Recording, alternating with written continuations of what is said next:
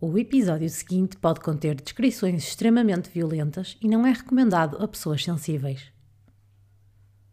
Este podcast é elaborado com o intuito de trazer informações recolhidas na internet ou em alguns livros.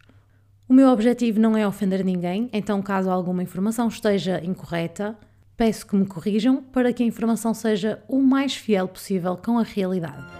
Desenhou-se o retrato robô, pediu-se ajuda ao Alegadamente, mas o estripador de Lisboa nunca foi do encontrado. depois de este ter oferecido resistência. Atolha nos pés com um fio de nylon que isabel-se no cadáver. Até aqui, a barragem do raiva, na esperança de que a água engolisse mais um dos teus segredos. Olá e sejam bem-vindos ao podcast Ela Adora Crime. O meu nome é Catarina e hoje vamos falar sobre um misterioso crime que aconteceu na pacata cidade de Speedway, no Indiana, Estados Unidos da América. Na noite do dia 17 de novembro de 1978, os funcionários de um restaurante de uma famosa cadeia na época, The Burger Chef, estavam a terminar um longo dia de trabalho.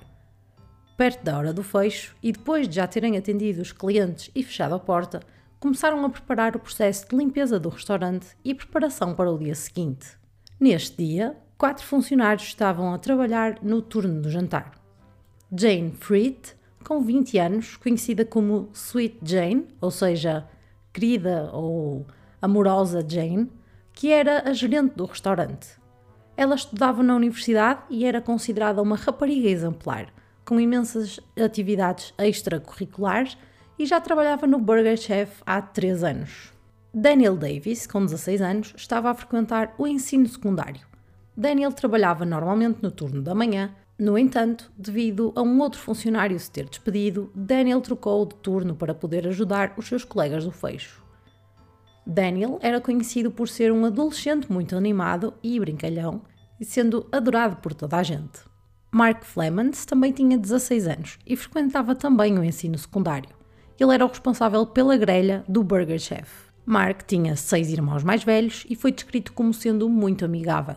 Os seus pais apenas permitiram que ele fosse trabalhar para o restaurante por ser mesmo quase ao lado da sua casa, não havendo assim perigo de ir e voltar sozinho. E por fim, Ruth Ellen Shelton, com 17 anos. Ruth era considerada a filha perfeita, muito motivada e super inteligente. Tinha o sonho de se tornar cientista de computação e estudava música na Universidade de Indianápolis para começar a ganhar alguns créditos para a universidade. Pouco depois da meia-noite, um outro funcionário chamado Brian estava a conduzir em direção à sua casa quando decidiu passar pelo local de trabalho para confirmar se os seus colegas precisavam de alguma ajuda uh, com o fecho dessa noite. Ao chegar, apercebeu-se que o restaurante estava completamente vazio e estranhou ainda mais quando se apercebeu que, apesar de não estar lá ninguém, o restaurante ainda estava aberto. As luzes do restaurante ainda estavam acesas e a porta de trás também estava aberta. O cofre do restaurante estava vazio, sendo que deveria ter lá algum valor monetário, assim como outros objetos de valor. Apesar disto, a caixa registradora ainda tinha o fundo de maneio. As bolsas de Jane e de Ruth estavam lá e o carro de Jane também tinha desaparecido do estacionamento do restaurante. Brian achou estranho, mas pensou que talvez pudesse ter acontecido algum acidente e os seus colegas tivessem de ter saído à pressa e então ligou para Jane múltiplas vezes sem sucesso. Sem saber o que fazer, decidiu telefonar para um outro colega do Burger Chef e questionou o gerente se ele sabia de alguma coisa ou se alguém lhe tinha ligado. No entanto, a resposta também foi negativa. Já em pânico, Brian ligou para o gerente-chefe da sua loja de forma a reportar tudo o que estava a acontecer. O gerente pediu-lhe para ligar imediatamente à polícia e Brian assim o fez. A polícia não pareceu muito preocupada com o sucedido e achavam que era apenas um caso de descuido dos adolescentes que lá trabalhavam, alegando que, de certeza, que o dinheiro em falta tinha sido retirado pelos jovens para poderem ir a uma festa ou algo do género. No entanto, nenhum destes jovens tinha por hábito sair ou agir desta forma, sendo todos extremamente confiáveis e responsáveis. Ainda assim, e apesar de relatos do gerente-chefe de que seria impensável os jovens agirem desta forma, a polícia decidiu que seria melhor aguardarem até ao dia seguinte para perceberem se os quatro jovens iriam aparecer para trabalhar. Claro que durante este tempo o restaurante precisava de trabalhar como habitualmente. Então, no dia seguinte, os funcionários do turno da manhã chegaram ao restaurante e começaram a trabalhar normalmente. não sem antes acabarem as limpezas que não tinham sido feitas no dia anterior. Limparam o chão, as paredes, o pó, tudo, tudo esfregadinho, sendo que nada tinha sido recolhido como evidência por parte das autoridades. Já estão a perceber aqui que isto foi um erro tremendo, certo? Mas vamos continuar. Na manhã do dia 18 de novembro, ou seja, no dia seguinte, o carro de Jane foi encontrado pela polícia destrancado e claramente abandonado no meio da cidade. Foi apenas neste momento que ficou claro para toda a gente, amigos, familiares e até mesmo para as autoridades, que os quatro jovens tinham sido raptados do restaurante e que havia uma grande possibilidade de estarem mortos. Nesta altura, a polícia começou então a investigação e as buscas pelos funcionários do restaurante. Na manhã do domingo seguinte, no dia 19 de novembro, a polícia de Speedway recebeu um telefonema das autoridades do condado de Johnson, que fica aproximadamente a 50 km a sul de Speedway, a reportar que duas pessoas que estavam a fazer uma caminhada numa zona rural encontraram quatro corpos deitados de barriga para baixo na terra.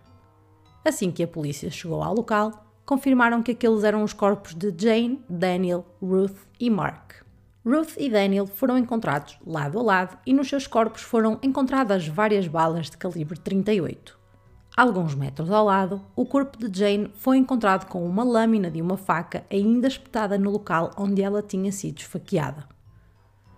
E alguns metros depois, encontraram o corpo de Mark, que parecia ter sido agredido com algo parecido com uma corrente. No entanto, não foi esta a causa da sua morte, mas sim asfixia com o seu próprio sangue. Com todo este cenário, seria expectável que as autoridades vedassem o local e recolhessem todas as evidências possíveis, certo? Pois, mas segundo os relatos, não foi isso que aconteceu. Com o aumento das notícias sobre o sucedido, o número de investigadores no caso também aumentou. Existem inclusive alguns rumores de que um dos corpos chegou mesmo a ser movido do local onde estava antes do médico legista chegar ao local, e existem também outros relatos que dizem que um dos investigadores levou consigo para casa uma evidência sem se aperceber, sendo que só reparou que a tinha levado algum tempo depois. E atenção que isto são apenas rumores, então não há certezas absolutas de que isto realmente aconteceu. Apesar de todos estes erros no que toca à preservação das duas cenas dos crimes, muitos detetives se envolveram na investigação para poderem ajudar a polícia de Speedway, tendo mesmo até estado envolvido o FBI. No entanto, com quase nenhumas evidências e já tendo passado cerca de 48 horas, a probabilidade de conseguir encontrar os responsáveis pelo crime estava reduzida quase a zero. Com todos estes aspectos em mente, a polícia começou a desenvolver uma teoria de forma a conseguirem proceder com a investigação. Surgiu então a teoria de que possivelmente tudo teria começado com um assalto que terminou da maneira errada. Segundo esta teoria, os assaltantes já tinham planeado fazer o assalto. No entanto, podem ter sido reconhecidos por Mark, que não estava a fazer o seu turno habitual, e de forma a não deixarem passar nenhuma testemunha, decidiram levar os quatro jovens e assassiná-los. No entanto, a população não considerava esta teoria muito plausível, pois não fazia sentido assassinar quatro jovens por apenas 581 dólares e nem terem levado os seus pertences pessoais ou outras coisas de valor do restaurante. No dia 18 de novembro, uma chamada para a polícia foi efetuada por uma suposta testemunha que relatou que na noite do crime teria visto dois homens a rondar as imediações do restaurante pouco tempo antes do restaurante fechar.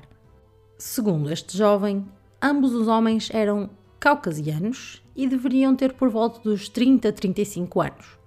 No seu relato, o jovem diz que estava com a sua namorada dentro do carro no estacionamento do Dunkin' Donuts, que era mesmo ali ao lado do Burger Chef, e que inclusive um desses homens se aproximou deles e disse que deveriam sair dali imediatamente, pois era muito perigoso e havia muitos relatos de vandalismo naquela região. Um dos homens foi descrito como tendo uma barba muito comprida e o outro tinha cabelos loiros e a barba muito bem aparada, sendo este último o mais falador e sendo que foi ele que abordou o jovem no estacionamento. Estava também constantemente a tentar tapar o seu rosto com um lenço, quase como se estivesse a tentar esconder a sua identidade.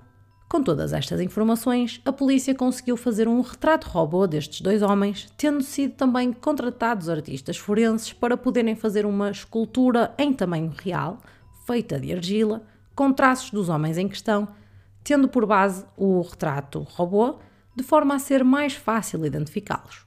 No entanto, isto pode ter atrapalhado ainda mais a investigação, pois os retratos e as esculturas eram bem diferentes um do outro, não parecendo sequer as mesmas pessoas foram feitos vários apelos à população por parte das autoridades para que ajudassem nas investigações e revelassem qualquer tipo de informação que pudessem ter. De forma a incentivar as pessoas a falar, a empresa responsável pelo Burger Chef revelou que iria oferecer 25 mil dólares à pessoa que revelasse alguma informação que pudesse ajudar a prender os assassinos. Outras pessoas, e inclusive restaurantes, juntaram-se à investigação, oferecendo também recompensas. No entanto, apesar de terem seguido todas as pistas fornecidas, a polícia não conseguiu recolher mais nenhum relato relevante para a investigação. Algum tempo mais tarde, e em grande parte devido às esculturas divulgadas, uma nova pista surgiu. Foi relatado que haveria um homem, que por sinal era bem parecido com uma das esculturas, que estava a gabar-se de ter sido o autor dos crimes, num bar em Greenwood, que é relativamente perto de Speedway. Um detetive foi até ao bar, disfarçado de cliente, para poder assistir com os seus próprios olhos e descobriu que isto era mesmo verdade. De acordo com o detetive, este homem chegou mesmo a exemplificar como teria derrubado os jovens no restaurante. Com tudo isto, este homem foi levado para interrogatório, no entanto, ao ser questionado, negou tudo e disse que era apenas uma brincadeira e que não tinha nada a ver com os crimes. No entanto, durante este interrogatório, ele falou sobre um gangue que era conhecido na sua zona por assaltar cadeias de fast food, revelando as identidades de algum dos seus membros. Com estas novas informações, os investigadores conseguiram encontrar um suspeito barbudo numa cidade chamada Franklin, que também era bem perto de Speedway, a cerca de 40 minutos de carro. A sua identidade não foi revelada, mas pelos relatos, ele era mesmo muito parecido com um dos retratos, e o seu alibi para aquela noite não era muito bom. Para além disto, este novo suspeito tinha um vizinho loiro e muito bem barbeado, ou seja, as peças estavam a começar a encaixar e finalmente tenham alguma pista minimamente credível. Este suspeito chegou mesmo a ser chamado para se colocar numa daquelas filas onde estão vários suspeitos, de forma a que a testemunha o pudesse identificar. E adivinham o que é que ele fez?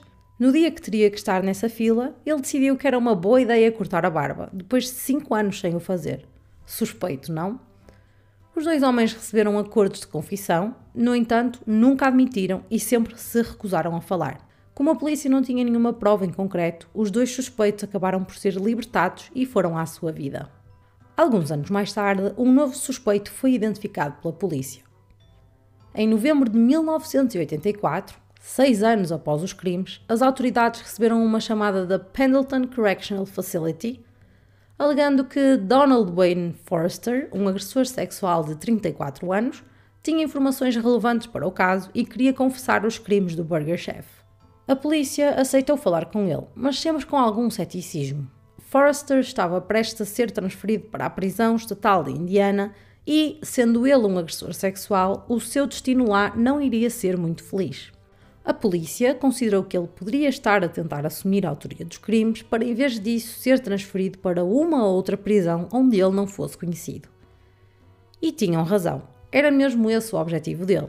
No entanto, quanto mais falavam com ele, mais percebiam que esta história que ele estava a contar não deveria ser completamente inventada.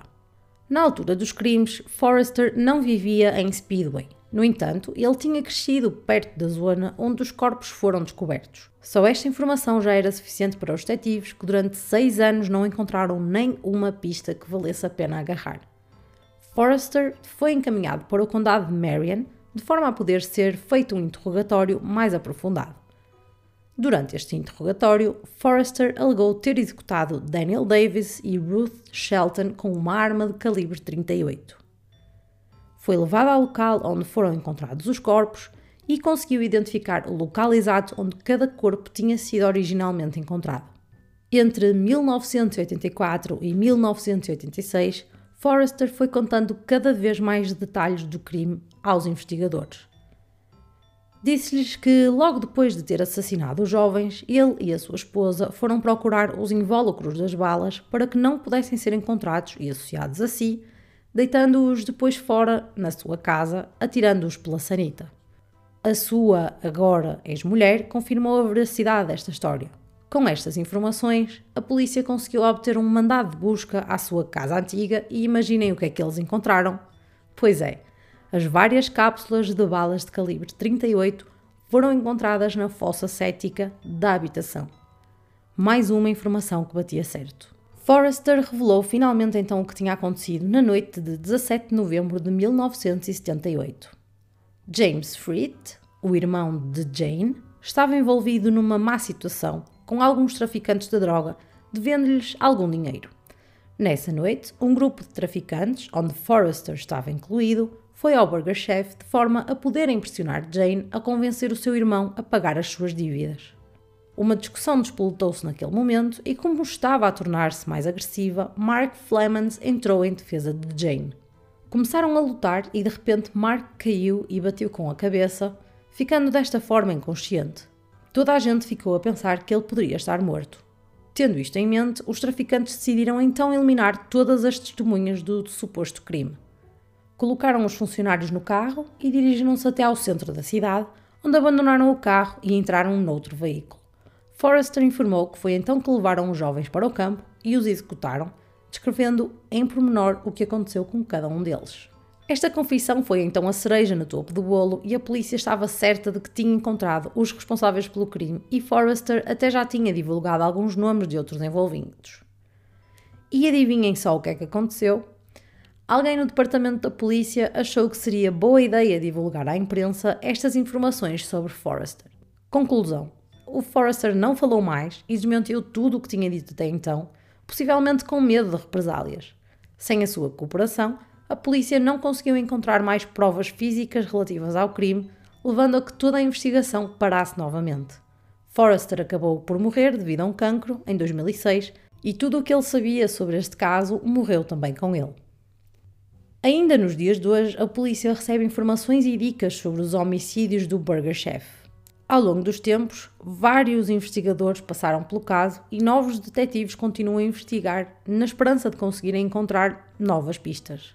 Mais recentemente, o primeiro sargento Bill Dalton foi promovido a comandante de investigações do distrito de Indianápolis, juntamente com uma série de outras tarefas muito importantes, como a supervisão das operações e a revisão dos relatórios de caso ele está também encarregado de acompanhar os cold cases, os casos frios, que é o nome que se dá a casos antigos que ainda não foram resolvidos e que estão pendentes de novas evidências. Em 2018, o sargento Dalton anunciou que estava a estudar a utilização de uma nova tecnologia forense para testar as evidências no caso do Burger Chef. Dalton até divulgou provas que antes não tinham sido amplamente divulgadas uma fotografia da lâmina partida alojada no peito de Jane Freed na noite que ela morreu, por exemplo. A polícia esperava que a libertação desta imagem pudesse avivar a memória de alguém relacionado com um dos perpetradores e que mais suspeitos pudessem surgir ou até mesmo algum testemunho novo. Até agora, ninguém se apresentou. Estas recentes declarações da polícia fazem-nos parecer confiantes de que irão desvendar provas que possam levar à conclusão do caso mas a probabilidade de haver alguma conclusão neste caso com cerca de 40 anos é muito reduzida, na melhor das hipóteses, para não dizer que é completamente impossível. Devido à maneira como a investigação foi inicialmente elaborada e à falta de provas recolhidas nos locais dos crimes, parece-me que este caso pode ficar eternamente por resolver. E chegamos assim ao final de mais um caso aqui no Ela Adora Crime. Este caso é muito triste, pois demonstra perfeitamente aquilo que pode acontecer quando a polícia não quer saber de uma denúncia que é feita inicialmente. Tudo o que foi feito naqueles primeiros dias de investigação contribuiu para este resultado. Quer o facto da polícia desvalorizar aquela primeira queixa, deixarem que a cena do crime fosse limpa a fundo pelos funcionários do restaurante, até mesmo os relatos da falta de cuidado no local onde foram os corpos encontrados eu acredito que seja mesmo muito complicado para as famílias das vítimas, uh, destes que são considerados os cold cases, porque parece que nunca há um encerramento do assunto e nunca se sabe efetivamente aquilo que aconteceu, levando a que o sofrimento nunca amenize, digamos assim. E eu tenho sérias dúvidas de que algum dia este crime possa vir a ser resolvido. Mas digam-me vocês o que é que acham também. E já sabem, podem-me sempre dar a vossa opinião e, para me ajudarem aqui na divulgação e crescimento do podcast, podem compartilhá-lo com os vossos amigos. Vou também partilhar algumas fotos deste caso no Instagram ela.adora.crime.podcast. Espero que tenhas gostado deste episódio e vemo-nos no próximo. Beijos!